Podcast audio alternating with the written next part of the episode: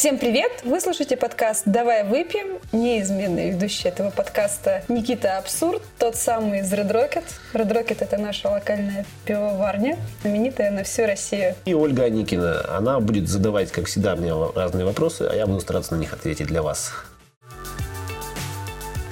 Ну что, Никита, давай выпьем, да? Что будем пить? Будем пить пиво. Что же у нас такое пиво? В каком вот именно рассмотреть его? Пиво в качестве глобального какого-то напитка, в качестве субкультурного, культурного, бы даже сказать, феномена, или как э, пойло для быдла. На самом деле, да, это три разных как бы таких больших категории касательно вот просто самого напитка. Да, есть вот э, пиво у многих там вот там середина нулевых примерно там, да, если мы будем брать вот такие какие-то времена, короче, пиво всегда ассоциировалось с напитком для быдла, то есть это когда развитие субкультуры гопников, все сидели семечками где-нибудь в подъездах, либо возле падика из а, полтора литровых вот этих сисек сосали, короче, какой-нибудь там стригец, жигуль, там вот эти все подобные вещи, и у людей как бы у нас прочно вообще в голову вклиниваясь то, что пиво это все-таки какой-то напиток для быдла, культурные люди пиво не пьют, да, пиво нужно пить а, только если ты максимально какой-то аморальный персонаж. Вот. На самом деле, как бы пиво это целая огромная культура, она чуть ли не шире даже, чем винная культура, и по как бы, своему времени существования она занимает тоже очень-очень долгое время. Тоже чуть ли даже пиво не, не раньше начали производить, чем вино в свое время. Вот. Но там предмет споров очень большой, никакие ни историки, ни археологи до сих пор до конца не могут там разобраться, и поэтому у нас находят то новости, то, что нашли самое старое пиво, которое обгоняет там все, что можно, то находят вино, которое еще старше и так далее. Вот тут недавно где-то новость была про вино как раз, а про пиво писали там полгода назад.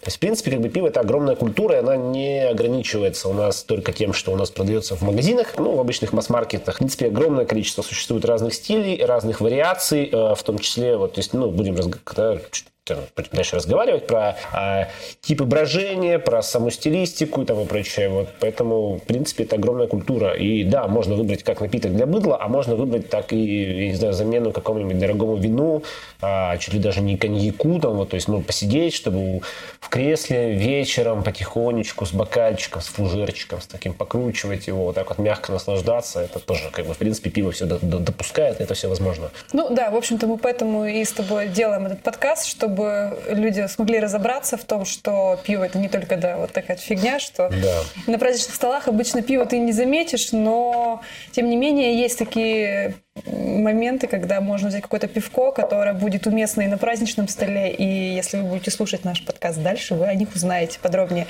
Ну, вот смотри, если мы открываем Википедию, тупо, да, что такое пиво? Пиво – это слабоалкогольный напиток, получаемый спиртовым брожением солодового сусла, но чаще всего на основе ячменя с помощью пивных дрожжей, обычно с добавлением хмеля. Вот что я прочитала, ни хера, грубо говоря, я не поняла.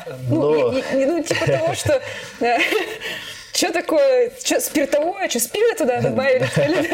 Или что, вот расскажи с точки а. зрения вот, вот этого ну, предложения. Подожди, я сейчас тоже на Википедии открою, чтобы перед собой это видеть на самом деле, и э, прямо разбирать по словам, как там записано. А, слабоалкогольный напиток, да, то есть это подразумевает, что пиво в среднем имеет э, в своем составе где-то там, ну, там, вообще, по идее, до там 5-7, да, алкоголя, вот если так разобрать, да, но, в принципе, пиво есть определенные стили, сорта, которые могут и 15, и 17, и 20, и выше, да, это уже mm. довольно специфичные а, сорта, производимые там особенным способом. Ну, в целом, как бы слабоалкогольный напиток, значит, там до 7-8, вот так даже будем говорить, алкоголя. 8, 8 это уже считается крепким пивом, по идее, да, как бы 7 это такое, ну, тоже достаточно крепкое. А в среднем, вот если посмотреть по полкам магазинов, то это 4-5 алкоголя. Вот обычный лагерь, там, Жигулевская, Балтика какая-нибудь и прочее, вот все, что, да, продается. А в районе там 4-5 алкоголя. Вот поэтому слабоалкогольный напиток. Потому что то же самое, там, ну, вино, вот вино, кстати, как средний алкогольный напиток считается или что-то такое, там в среднем 12-13 алкоголя. А крепкий, это понятно, это там водка, виски, коньяк и прочее. То есть да, здесь у нас слабо алкогольный, потому что реально процент алкоголя в нем невысокий. Спиртовым брожением солодового сусла. Вот э, разбираем, что такое солодовое сусло. Солод как здесь указано, это чаще всего ячмень, который на стадии проращивания был подготовлен определенным способом, после чего высушен и уже подготовлен для производства пива. То есть в этом зерне у нас содержится крахмал, содержатся ферменты, как раз таки полученные при проращивании, и далее после высушивания как бы законсервированы внутри зернышка. И мы как бы э, во время ну, производства пива добываем этот крахмал, добываем эти ферменты, будем так называть, с помощью да, раздробления этого зерна. Вот, и э, впоследствии под действием температуры температуры ферменты нам крахмал трансформируют в сахара. Вот эти сахара являются как бы естественным источником питания для дрожжей. Дрожжи как раз-таки э, это микроскопические грибы, которые, перерабатывая сахар, выделяют нам спирт. Поэтому спиртовое брожение – это процесс производства спирта из сладкого сусла при помощи дрожжей. Вот так вот будем говорить. То есть это натуральный процесс. Дрожжи естественным образом при поедании сахара выделяют спирт. Это ни в коем случае не левое добавление какого-то спирта там со стороны mm-hmm. ничего. То есть это натуральное производство спирта. Потому что, ну, если брать, э, ну, собственно, дальше, если разбирать, то здесь а, с помощью пивных дрожжей и обычно с добавлением хмеля Хмель – это такой натуральный природный консервант, э, растение, которое содержит в себе определенные там терпены, альфа-кислоты, то есть они придают пиву горечь, а, характерную ароматику, ну и, соответственно, помогают э, микро, ну, как бы недобросовестной микрофлоре развиться в сусле на начальных этапах брожения, чтобы дрожжи успели расплодиться и перерабатывать сахар начать, и мы получили какое надо нам пиво. То есть хмель – это вкусоароматическая добавка, по сути, которая обладает небольшим таким антисептическим действием для сусла именно вот нашего. Угу. Ну вот мы дальше видим здесь как раз про крепость а, идет. Да, и, да, да, да. И в целом, э, как, э, ну что влияет конкретно на крепость? То есть если мы добавим много дрожжей, допустим, то будет более крепкое пиво, или наоборот мы возьмем какой-то специальный ячмень, чтобы было крепче? Да нет, на самом деле на крепость влияет содержание сахара начальная, вот, ну, в начальном сусле. На этикетке на пиве обычно пишут экстрактивность начального сусла. Так и написано mm-hmm. обычно. Вот. Экстрактивность начального сусла подразумевает количество сахара на 1 литр сусла. То есть, допустим, там 15, это значит 15 грамм сахара на 1 литр сусла. Чем больше у нас сахара, тем больше возможностей для дрожжей его переработать, соответственно, тем больше алкоголя они нам выделят. Если у нас будет 30 грамм э, сахара на литр сусла, соответственно, и дрожжи смогут съесть в два раза больше и выделить в два раза больше алкоголя. И мы получим там mm-hmm. те же самые там 12-14 алкоголя без проблем. Но должны тут специальные дрожжи, которые могут для такого количества а, произвести вообще спирт, для mm-hmm. такого количества сахара и для принципе, выжить вот в этом же самом своей, с собой произведенном спирте. Есть такие штаммы, они используются, они как бы активные и нормальные, они не, хими, не химические. Ну, то есть, бо- чем больше мы сделаем... Чем больше, условно, чем больше сода мы используем, ага. чем больше получим мы сахара, тем больше дрожжи смогут съесть этого сахара и выделить нам больше алкоголя. Ну, то есть, и никакого вот спирта не надо добавлять? Нет, не нужно. А если просто добавить ложку сахара? Нет, можно добавить ложку сахара, на самом деле, да можно добавить, ну, и рис используют кукурузу вот на больших производствах, на на масс-маркете прям, да, вот каких-нибудь больших заводах совсем используют. Там не, не чистый сахар обычно используют, используют декстрозу, например, да, это у нас типа кукурузный сахар, будем так называть, ну вот не совсем кукурузный сахар, ну вот будем называть это кукурузный сахар. Он более чистый, чем обычный свекольный сахар, и получается, когда дрожжи его перерабатывают, они также, ну, они, они чисто просто съедают полностью этот сахар, выделяют много алкоголя, но он получается менее бражный, потому что вот, ну, все знают, наверное, да, что вот дедушки там у всех там в огороде ставили брагу, это просто сахар засыпали водой, разбавляли, добавляли дрожжи. И получалась такая очень бурда невкусная. Вот, потому что чем более простой сахар, тем э, дрожжам его гораздо легче переработать, и они как бы быстро очень съедают, очень быстро выделяют алкоголь, и он получается грязный достаточно вкус. Вот, ну, вот этого спирта вот это. Ну, потому что дрожжи просто очень быстро объедаются, все выделяют, засыпают и не подчищают за собой остатки. Поэтому как бы в пиве используется обычно солод, потому что при затирании солода в процессе производства мы получаем разносторонние разносторонние сахара, и сложные, и простые, очень многогранные, и дрожжи, э, съев, начинают за собой подчищать небольшие эти остатки, потому что им еще нужно питаться, а у них уже заканчивается сахар. Угу. Ну ладно, с этим более-менее разобрались. Если говорить простым языком, то есть мы взяли кастрюльку, закинули туда солод, сварили сусло, добавили дрожжей, и все, и пиво почти готово у нас. Ну, это... Ну, если, если вообще примитивно. Это если очень простым языком говорить, то, в принципе, да, да. Так и есть. То есть мы берем воду, в нее засыпаем солод дробленый, выдерживаем, потом все это отфильтровываем, кипятим, а после кипячения охлаждаем, Добавляем дрожжи, и уже, да, дрожжи начинают производить спирт, и как бы уже получать пиво. Это уже не совсем простым, но, но таким тоже простым языком. Ну, тут вот мы как раз и подобрались к тому, как определить виды пива, какие способы, то есть есть универсально, там два у нас лагерный тип, элевый тип, есть там по цветам, но это там два вида, по-моему, таблицы, и там вообще дохриллион просто этих вариаций. Ну, давай, наверное, просто поговорим о двух классических э, эль и лагер. Ну, лагерный тип тип элевый тип. Сама по себе пиво, да, ну, если брать по типу брожения, по типу дрожжей, то оно делится на два вида. Это лагер, это низовое брожение при низких температурах. И это эль, это у нас э, исторический, будем так говорить, тип пива. Все пиво изначально, вот когда его начали производить, там еще в Месопотамии очень много лет назад, это все было элевое пиво, потому что в него использовались дрожжи, которые были вот просто витали в воздухе, будем говорить, они вот верховое брожение при высоких температурах достаточно имели. Лагер – это более современный тип пива. Он был получен, ну, выведен как таковой где-то ну, в 18 веке. В лабораториях вывели специальные дрожжи для того, чтобы эти дрожжи при более низких температурах могли бродить, э, могли есть сахар, выделять алкоголь и выделять его более чистым. То есть отличие эля от лагера в том, что вот лагер это по сути пиво со вкусом пива, вот то, что называется просто солодовое, ну как бы водичка, будем так говорить, солодовая водичка. Ключевое отличие, собственно, эля и лагера – это именно температуры. При более низких температурах лагерные дрожжи практически не выделяют никаких дополнительных ароматических соединений типа эфиров, фенолов, а элевые как раз-таки при разных температурах, то есть есть дрожжи, которые у нас сбраживают там при 18 градусах, есть которые при 27.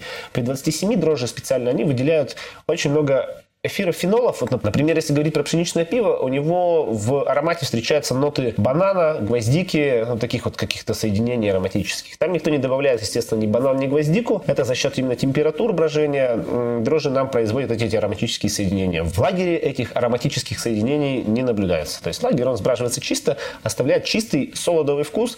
А если мы говорим про пилснер, например, то там с добавлением хмеля, то он чистый солодовый вкус с искрящей такой хмелевой горчинкой. Ну, это, в принципе, принципе, вот получается, бельгийские, да, которые сорта, они очень часто эти сухофруктовые тона имеют, э, и, значит, в принципе, достигается за счет э, использования конкретного солода. И они Нет, за счет конкретных дрожжей, да. Даже, но, даже дрожжей, да? Потому что бельгийские сорта пива – это как раз э, одни из тех самых исторических сортов пива, которые производились еще в средние века монахами в монастырях. И да, там дрожжи использовались элевые, естественного происхождения, будем так говорить, природного, которые при высоких температурах производили очень много вот этих эфиров и фенолов. Поэтому все вот эти вкусоароматические вот эти нотки сухофруктов, карамели и прочего, это, в принципе, просто от того, что дрожжи, э, перерабатывая сахар, производят на вот эти вкусоароматические соединения. Ну да, конечно, солод играет роль. Если туда добавить поджаристого такого солода, который карамельный, да, он даст больше карамельности. Если на чистом светлом солоде, то будет просто более чистое пиво, но все равно с сухофруктовыми ароматами.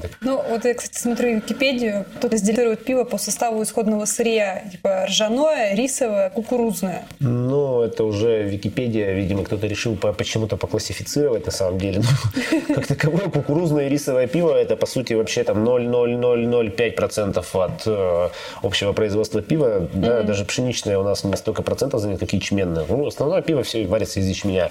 Поэтому я не знаю, зачем разделять на кукурузное и рисовое. Это очень специфичные вещи. Но кукурузное пиво применимо где-то туда в сторону Америки и Мексики. Там какой какой-то процент из него производят. Там даже корона, там содержание угу. кукурузы используют. Да, там... Ну, я думаю, это более региональная да, история. Ну да, там это, это как бы от климата что, зависит. Да, у кого еще. что больше растет, из да, того и варят. Да, да. То есть рисовое это, соответственно, ближе к Азии туда, потому что они, в принципе, там близко выращивают, у них жарко, а рисовое пиво получается чаще всего легеньким, очень освежающим и просто безвкусным практически, потому что вместо воды его можно пить, как на, вот, на жаре, вот там, mm-hmm. в Таиланде, в том же самом.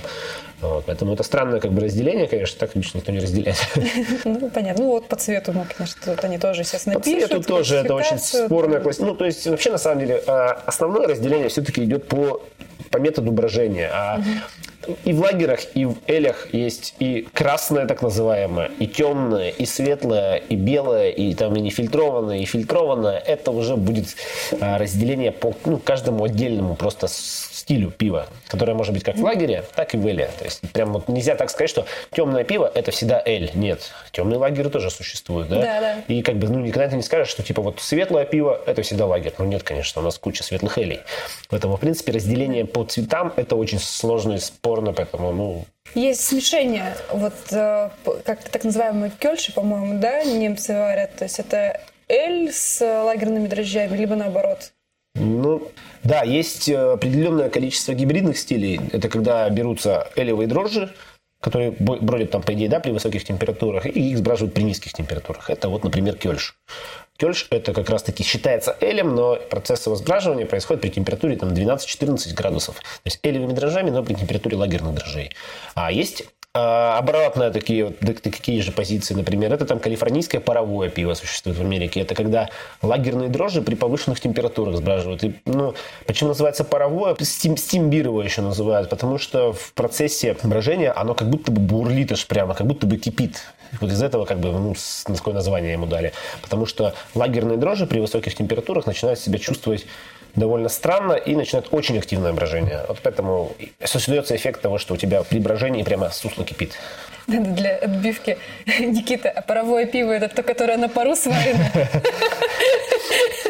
Нет, есть еще, есть еще пиво, которое варится с горячими камнями. Вот это вот вообще, ну, это отдельная совсем Ого, история. Это, это пока сильно сложно да. для нас, обывателей. Это штай, штайнбир называют. Ну, есть такая, короче. Ну, и вообще с принципом не ну. Вообще, я смотрю, мы можем даже называть, наверное, пивоварни. У нас э, Плейк да, там этим балуются паровыми всякими пивами, старинными какими-то рецептами. Да, да, да, да. А, ну, Кельша у нас особо вроде не шибко популярный, но точно видела у Салденса, он его стабильно варит, по-моему, там не один год уже. Ну, конечно, периодически балуются все, на самом деле. И мы выпускали, и вот Заговор периодически выпускает Кёльш, Островица даже выпускала Кёльш, в принципе. То есть это, ну, это не постоянное пиво, потому что ну, ему просто для, для, ну, для себя хочется, можно так сказать. А выпускают. А, народ не сильно понимает российские Кёльши, потому что у нас есть прекрасные экземпляры немецких Кёльшей, которые mm-hmm. исторически там, да, варятся очень много времени. И а, зачем что-то непонятное, так сказать, от российского производителя брать? Если есть точно проверенная классика годами, веками. Ну, вот. я тут, наверное, не очень соглашусь, потому что многие даже и не заморачиваются за стили сорта, они просто пробуют, им нравится, и они продолжают это брать. А что это такое? Кёльш, Пилснер, Лагер там, или Хелис, они вообще не, не впариваются. Нет, это другая mm. ситуация. Я говорю именно про то, что вот я, допустим, человек, который хочет Кёльш, я, конечно, скорее возьму mm. немецкий Кёльш, чем российский, потому что я понимаю, что немцы, отработав уже десятилетиями, а то есть столетиями свою рецептуру Кёльша, она уже доведена до идеала у них, вот именно в плане Кёльша. А для крафтового пивоварения просто система немножко другая, так как а, солод не всегда совпадает. Ну, то есть, он, ну, просто у тебя бывает вот а, солод от одного производителя, но он отличается между партиями солода самого по mm-hmm. содержанию сахара, по содержанию белка. Это тоже влияет все на производство пива. Поэтому у крафтовых нет стабильности такой, как вот у больших массовых заводов, у ну, тех же самых немецких. Поэтому а мы да. да. в Кёльш. Да, да. Потом там, посмотришь, если надо будет что-то там. Да, да, да. Мы потом отдельно еще поговорим подробнее про непосредственно крафтовые пивоварни и массовые пивоварни. Спасибо, что дослушали этот выпуск до конца. Э, ставьте сердечки, лайки там, где вы там нас слушаете. Обязательно делитесь этим подкастом со своими друзьями, родными, знакомыми, чтобы мы повышали нашу культуру питья. Всем пока!